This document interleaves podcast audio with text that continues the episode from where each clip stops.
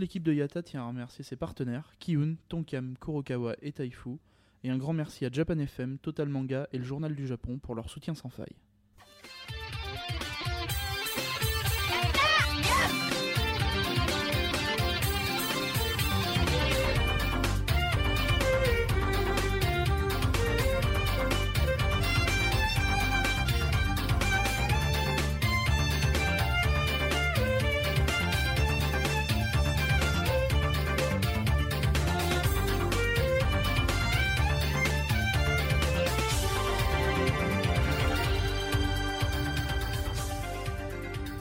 Kambawa Road to Japan jour 2. Ici Misaki en direct du Japon. Où si tu veux manger, tu dois pêcher.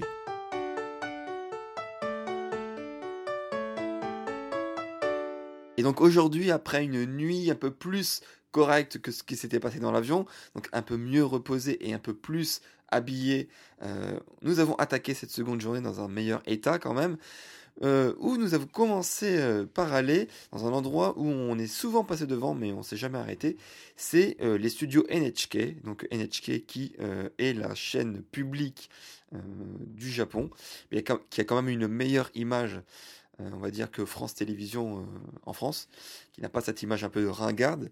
Euh, et donc NHK, en plus d'avoir donc ses multiples studios, ses bureaux, son NHK Hall, donc sa salle d'événements, de, possède aussi ce, qu'ils ont appelé le Studio Park de NHK, et qui est donc, comme son nom l'indique, un parc interactif qui, propose donc de visiter un peu leur studio et plein d'autres trucs très intéressants. Donc on y allait et c'est pas cher du tout, c'est à peine 200 yens l'entrée. Euh, où vous pourrez voir donc euh, plusieurs choses intéressantes. Donc dans un premier temps, bien évidemment, il y aurait il y a plein de promos sur euh, leur drama. leur drama c'est assez connu. Donc notamment donc, le, dernier drama, enfin le drama 2013 qui avait remporté un gros succès qui s'appelait Amachan et qui euh, a raconté pendant quasiment toute une année donc euh, une sorte de fille qui euh, qui qui pêchait des, oursins. Donc l'affiche est assez connue sur ça.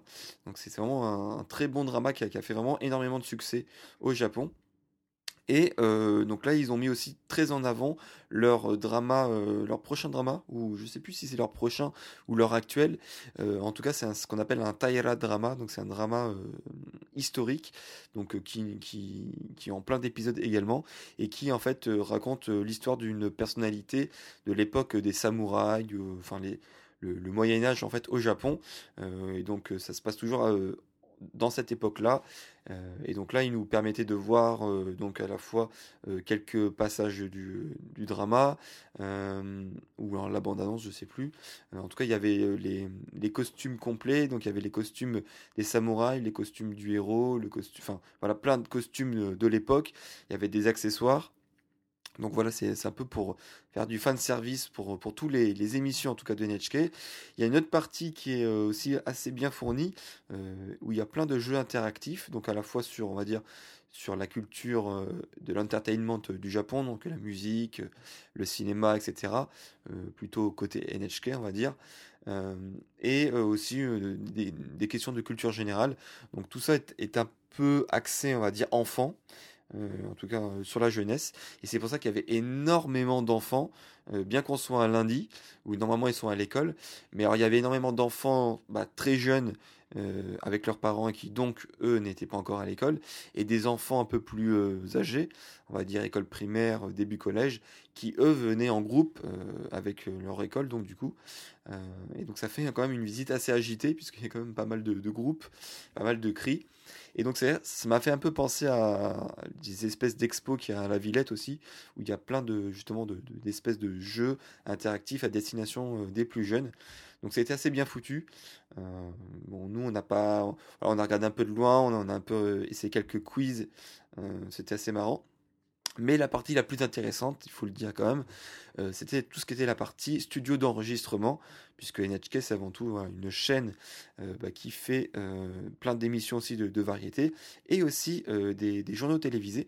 Donc la première partie, comme vous pouvez le voir sur les photos du blog, c'était en fait le studio d'enregistrement d'un, je sais plus comment ça s'appelait, je crois que c'était Newscast, un truc comme ça. Bon, en fait, c'est un, journal télévisé, tout ce qui est plus classique. donc, on, est, on pouvait bah, visiter le, plateau d'enregistrement, donc là où étaient assis les speakers, les journalistes, avec les caméras, ainsi que le, studio de, bah, de réalisation avec bah, toutes les, machines pour, euh, bah, euh, régler l'émission, euh, monter le truc. et donc, ce qui était encore plus intéressant, c'est qu'on a pu vraiment rentrer dessus, s'installer à la place justement des journalistes, se faire prendre en photo par, par la fille de NHK qui était là. Euh, elle nous a un peu expliqué aussi le fonctionnement des caméras. Donc, euh, ce que je m'étais jamais rendu compte, en fait, c'est que, euh, en tout cas, ce qui se passe sur leur plateau, et ce qui est assez ingénieux, donc ils ont des notes, en gros, ils ont des feuilles qui placent juste à leur droite sur, le, sur la table. Et en fait, on a une caméra qui est accrochée au plafond qui est en destination de, de, cette zone juste à leur droite et qui, euh, qui donne un rendu télévisé juste en face d'eux et donc ce qui, est une sorte de prompteur. Donc en fait, ils voient leurs notes en face d'eux juste en posant des feuilles sur leur droite. Euh, donc vous pouvez le voir puisque j'ai fait une sorte de, signe peace hein, sur, la feuille qui était sur ma droite et on le voit sur l'écran qui apparaît juste en face. Donc c'était assez bien foutu comme système et, euh, on se rend compte vraiment de, bah, de, toute l'organisation qu'il y a autour de d'un truc assez simple comme un journal télévisé qui ne demande pas beaucoup de, plans directs, puisqu'en général il y en a un ou deux. Euh, et on s'en d'autant plus compte quand on va sur la seconde partie qui était euh, la partie sur l'émission de variété. Donc là c'est un peu plus complexe puisque euh, bah, puisqu'il y a, encore plus de caméras, il y a plus de, il y a plus de plans. Et donc là, ce qui était aussi intéressant, c'était qu'il y avait une vraie émission en live qui se passait à ce moment-là. Donc on ne pouvait pas rentrer à l'intérieur forcément du studio puisque bah, ils étaient en cours d'enregistrement, mais on pouvait d'autant plus se rendre compte en fait du nombre de caméras qui étaient à disposition. Donc il y en avait quatre pour à la fois filmer les écrans où étaient projetées bah, les images qui bah, qui aidaient les journalistes à parler, par exemple, d'une photo de l'invité, etc. il y avait aussi les multiples autres caméras qui, filmaient les différents plans, bah, à la fois du, journaliste et de l'invité. on voyait une autre équipe qui était en train de monter une, une espèce de cuisine sur le côté pour, pour, je pense, faire une démonstration plus tard, puisque l'invité en question était bah, un chef cuistot. Euh, et on voyait d'autant et on voyait également bah, toutes les aides sur les côtés avec euh, les prompteurs, les messages de euh, les messages à faire passer aux journalistes, attention c'est bientôt fini, etc., etc. Les trucs comme ça. Et on avait l'autre salle qui était juste à coller, à côté, où on voyait vraiment toute, bah, toute la réalisation. Donc là, c'était au moins une dizaine dedans, avec des tonnes de machines. Enfin, une dizaine, mais il n'y en avait quasiment que un ou deux qui travaillaient. Hein. Les autres, ils, étaient plus là à regarder comment ça se passait. Mais c'était encore plus impressionnant de voir vraiment toute... Bah, en gros, toute la, tout l'attirail, il y avait peut-être en, tout une trentaine de personnels juste pour faire tourner voilà, une émission où tu avais un journaliste qui parlait et qui interviewait un invité, quoi, donc le cuistot. Donc c'était, vraiment impressionnant à voir et on se sentait vraiment proche du truc, donc on pouvait vraiment assister à, l'émission complète et totale d'où on était. mais il faut dire que comme la véritable star de NHK, qui était présente assez, assez souvent tout au long de notre visite, et surtout aussi à la fois dans, la zone du shopping et dans la zone du restaurant, c'est la mascotte de NHK qui ressemble à une comment décrire la mascotte de NHK C'est une, on dirait une sorte de monstre marrant qui ouvre la gueule pour crier et pour faire peur aux enfants, alors qu'en en fait elle est super mignonne et enfin super mignonne entre guillemets hein. et, euh, et elle est elle est assez sympa, assez marrante à regarder. Donc euh, on a pris quelques photos pour vous montrer un peu ces différentes apparitions tout au long de la visite, euh, mais elle est en tout cas très connue au Japon puisque voilà c'est la mascotte de NHK, la chaîne publique ou en tout cas le groupe de chaînes publiques au Japon. Euh, ensuite, on s'est euh, vu, enfin, en tout cas, vu qu'on on a vu qu'il faisait assez beau aujourd'hui. Il était, on va dire, il y avait un ciel assez dégagé. Donc, du coup, on s'est dit qu'on allait euh, aller dans, des observatoires en fait pour prendre, pour essayer de voir si justement les photos en altitude allaient rendre assez bien. Donc, il y, a, quand même pas mal d'observatoires à Tokyo on en a fait quand même pas mal, les, principaux déjà. Euh, donc on va dire les, les plus connus, hein, c'est les deux tours, hein, c'est la Tokyo Tower et la récente Tokyo Sky Tree. Qui sont vraiment très très hautes et donc là qui peuvent vous donner un observatoire, enfin une, vue de Tokyo, mais vraiment euh, bah, quasiment totale, hein, et même au-delà de Tokyo, surtout pour la Tokyo Skytree. Euh, il y a aussi les, deux euh, bâtiments les plus connus qui sont donc le, la, enfin, la mairie de Tokyo, qui, qui sont des sortes de Twin Towers assez populaires puisque bah, assez haute euh, et assez euh, bah, totalement gratuite. Donc c'est assez pratique de, de, pouvoir avoir des bonnes photos euh, donc du centre de Tokyo tout en haut puisque ça se trouve à Shinjuku. On a aussi la tour de, enfin, tout en haut du Sunshine City. Donc c'est Sunshine 60, je crois le nom de la tour exacte. Euh, qui est donc à Ikebukuro, le centre commercial, donc tout en haut. Euh, on a pareil un observatoire qui lui est payant, mais qui offre de, des assez belles. Euh, enfin, on, a, une assez belle vue de tout en haut, donc ça, vaut le coup si vous cherchez à faire des beaux clichés. On y avait été lors de notre premier voyage en 2008, donc on n'y est pas tourné depuis. Et donc du coup, aujourd'hui, on s'est dit, bon, on va essayer de voir d'autres observatoires qu'on n'a pas encore vus, pour voir bah, si on arrive à avoir justement des, belles photos de là-haut. Donc on s'est rendu une nouvelle fois euh, au Tokyo Dome, enfin plus exactement juste à côté du Tokyo Dome, euh, à la station Korakuen. Donc pour les, amateurs du manga Hippo, euh, enfin sauront de quoi je parle quand je parle du Korakuen. Et donc en fait, ce qui se passe là-bas, c'est qu'il y a une, une, sorte de bâtiment administratif avec plein de bureaux, sauf qu'au dernier étage, donc au 25e étage du Bunkyo Civic Center, il y a justement un observatoire gratuit, encore une fois, euh, qui lui n'est pas très élevé, en, tout cas qui est moins élevé que ceux dont je vous ai parlé précédemment. Euh, mais en haut du 25e étage, on a quand même une assez belle vue, euh, un assez beau panorama en fait de Tokyo. ce qui est pratique, c'est que justement le Bunkyo Civic Center, donc le Tokyo Dome, est situé quasiment au centre de Tokyo, donc on peut avoir vraiment une vue assez équilibrée de tous les quartiers de Tokyo. Euh, donc là, le problème, c'est qu'il faisait beau, mais il y a quand même, quand on regarde au loin, euh, ce qui nous empêche quand même de, voir euh, de très belles vues, comme par exemple le, mont Fuji. Hein. À chaque fois, on, nous promet, vous inquiétez pas, s'il fait beau, vous pouvez voir le mont Fuji. Sauf que bah, là, à cause de la pollution, de la brume ou je ne sais quoi, et eh ben on voit rien du tout. Donc, comme vous pouvez voir sur les photos, c'est un peu dommage parce que placer à une certaine distance, eh ben c'est assez assez flou, assez brumeux et on, ne voit pas très loin. Donc on a quand même une belle vue de Tokyo, on voit que euh, on arrive à, distinguer les différentes architectures. Quand il y a un gros groupe de, bâtiments au loin, on sait que c'est Shinjuku. On arrive à voir euh, euh, bah, d'autres bâtiments assez connus, comme la, Tokyo Skytree, qu'on forcément qu'on arrive bien à voir, puisque la Tokyo Skytree elle est située dans un, dans dans un, environ, dans un grand quartier où il y a peu de bâtiments élevés aux alentours et bah, il y a la Tokyo Skytree. Donc forcément, ça fait très plat et, un grand pic en plein milieu. Donc on, on, peut, on peut vraiment pas le louper. Euh, on a bien entendu vu une partie du, Tokyo Dome puisqu'on était juste à côté. Euh, ce qui est intéressant, c'est que on, bah, on, on, on, avait une vue en fait inédite sur le sur le Thunder Dolphin, donc qui est euh, le, le la montagne russe du euh, Tokyo Dome City qui passe en plein milieu d'un trou d'un immeuble. Donc là, euh, de notre vue, en fait, on, arrivait à apercevoir justement ce fameux trou euh, et le rail qui, qui s'engouffrait dedans. Donc c'était assez sympa justement de, voir cette attraction de cette vue-là. Donc, quitte à continuer, on s'est dit, bon allez, on va faire un second observatoire qui, lui, n'est pas très connu, mais qui vaut vraiment le coup d'œil. donc là, c'est c'est pas du tout pour voir vraiment une, vue globale de Tokyo, c'est seulement pour voir euh, une vue d'un des, coins les plus touristiques de Tokyo, mais euh, dont personne ne, le voit de ce, de ce point de vue-là justement. Il s'agit en fait de Asakusa, et plus exactement en fait de la Nakamisedori, puis du temple Senso Jiobu, qui est vraiment un des coins les, plus connus euh, pour les touristes à Tokyo. Et donc en fait, juste en face de l'entrée euh, donc de, ce qu'on appelle de la Camina Limon, donc la porte d'entrée du euh, de la Nakamisedori, justement de la rue commerçante qui va jusqu'au temple Sensoji. Juste en face, il y a l'office du tourisme de Asakusa et euh, ce que personne, enfin ce que peu de personnes euh, savent justement, euh, c'est que euh, bah, tout en haut, en fait, normalement, enfin, les touristes, ils entrent, ils vont demander un- une information, prendre des, pliants, etc.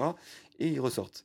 Et en fait, si vous allez tout en haut, donc au huitième étage, et ben vous avez une sorte de, vue dégagée extérieure, en fait, sur... et en fait, vous surplombez carrément, justement, la, la, la Nakamichi Dori et le, le temple Sensoji. Et donc, ça fait des, des photos assez belles. Comme vous pouvez le voir sur, sur le blog, en tout cas, c'est on, a, quasiment dû euh, venir euh, à Sakusa euh, à chaque voyage, mais c'était la première fois justement qu'on pensait justement à monter tout en haut de, cet office du tourisme pour voir ce plan-là. Donc bon, en fait, on n'était pas venu à Sakusa principalement pour ça, c'était juste, allez, en y allant, en passant par là, on, on, est monté tout en haut. En fait, euh, la véritable raison de, notre venue, c'était qu'on voulait aller enfin cette année euh, à ce qu'on appelle la Kappa Bashidori. Donc euh, littéralement, ça veut dire la rue du pont des, des. Des Kappas. Donc les Kappas, je vous rappelle que c'est une, créature mytholo dans la mythologie japonaise, dans le bestiaire japonais, donc qui ressemble à une sorte de grenouille avec un bec de canard. Euh, il y a une, une- coupole d'eau sur sa tête et qui est la source de son pouvoir. Donc en fonction des légendes, il, peut être soit méchant, soit gentil. Enfin, en général, il est quand même plus méchant que gentil. Mais euh, comme il est assez mignon sur certaines représentations, euh, il y a quand même certaines légendes qui disent qu'il peut être assez gentil, tout ça. Enfin bref, le but de, de cette venue, c'est que cette rue-là, euh, bah, bien évi- évidemment, vous allez trouver plein de kappas. Donc, comme vous, pouvez voir sur les photos, euh, il y a plein de kappas partout. euh, notamment, une des deux stars en fait de cette rue-là, c'est justement un kappa doré qui, la plombe fièrement, qui est une sorte de statue, voilà, qui est, là, en plein milieu de cette rue-là.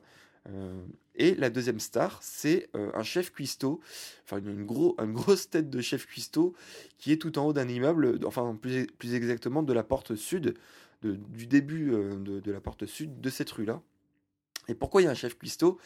Puisque euh, justement, en fait, euh, outre les capas, ce que vous allez trouver en grande majorité dans cette rue-là, ce sont des, boutiques en fait, qui vendent toutes sortes d'ustensiles pour les, professionnels de la restauration. Donc, euh, vous allez trouver bah, tout ce qu'il faut faire pour euh, avoir un, restaurant. Donc, à la fois des, ustensiles de cuisine, donc euh, que ce soit des, grosses marmites, des, louches, des couverts, des assiettes, des baguettes, en gros, toutes les sortes de plats que vous pouvez avoir besoin pour faire, pour avoir un restaurant de toutes sortes. Vous allez avoir des pancartes lumineuses pour faire la pub de votre restaurant. Vous allez avoir, euh, qu'est-ce que vous allez avoir des, aussi des costumes. Il y a aussi des boutiques de costumes pour vos serveurs, pour votre chef cuistot. Voilà, il y a vraiment de tout. Mais surtout, la principale, euh, enfin, ce qui, est, ce qui a le plus de succès en général, euh, et, ce qui est- et c'est aussi pour ça qu'elle est connue cette rue-là, c'est que vous allez pouvoir euh, acheter dans cette rue-là en fait toutes les, les, les maquettes en cire des plats en fait que qui mettent sur la devanture en fait dans tous les restaurants japonais au Japon. Il me semble qu'ils font pas trop ça en France, mais en tout cas au Japon, dans, toutes les vitrines des restaurants, en fait, ils, vous mettent en fait des exemples de plats que eux ils, vont servir pour vous donner justement envie de venir dans leur restaurant. Sauf que c'est pas des vrais plats qu'ils ont cuisinés, non, ce sont des, des reproductions justement en cire et qui sont vraiment pas mal foutues du tout, puisque en général, ça vous donne même limite encore plus envie euh, de venir que si c'était vraiment de, de- la véritable nourriture. Ils sont encore plus alléchants justement que le véritable plat. Donc euh, c'est là où on voit que l'efficacité terrible justement de, de, ces, euh, ces, ces contre, pas de ces contrefaçons, mais de ces reproductions justement qui sont vraiment euh, très très bien foutues.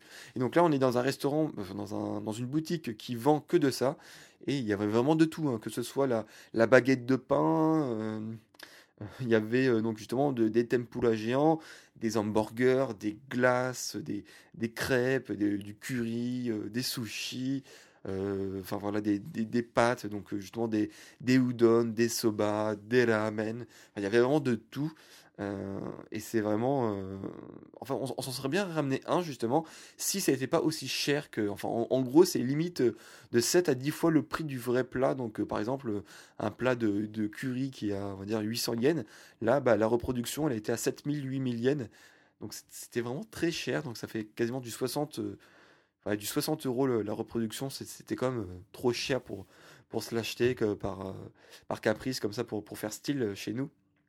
Mais voilà, donc c'était quand même très intéressant de venir là. Donc du coup, ça, nous avait un peu ouvert l'appétit. Et on est allé dans un vrai resto cette fois-ci, mais assez original. Parce que vous savez, au Japon, il y a plein de restaurants à thème.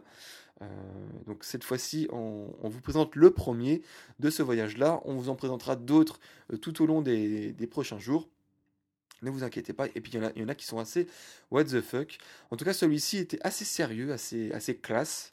Euh, mais le but du, du, resto, comme vous avez pu le voir sur les photos et sur le titre de l'épisode, c'est que si vous voulez manger, il faut pêcher. Alors bon, c'est pas exactement vrai puisque on peut aussi euh, commander des, plats tout faits, mais c'est pas marrant. Il faut le dire que c'est pas marrant. Euh, le véritable intérêt de, euh, venir dans, ce restaurant-là, c'est que, eh ben, vous avez une option. On vous donne des cannes à pêche, on vous donne des appâts et euh, vous devez pêcher votre poisson tout simplement. Euh, donc il y a toutes sortes de poissons, donc du plus petit, euh, donc pas cher, au plus gros, très cher. Il y a même, je soupçonne qu'il y, a même, y avait des, énormes poissons. je ne sais pas si, c'était des, thons ou des, petits requins, il y avait des poissons. Je pense que ceux-là, de toute façon, vous pouvez pas les pêcher parce que avec votre petite canne à pêche, euh, le, fil se serait cassé.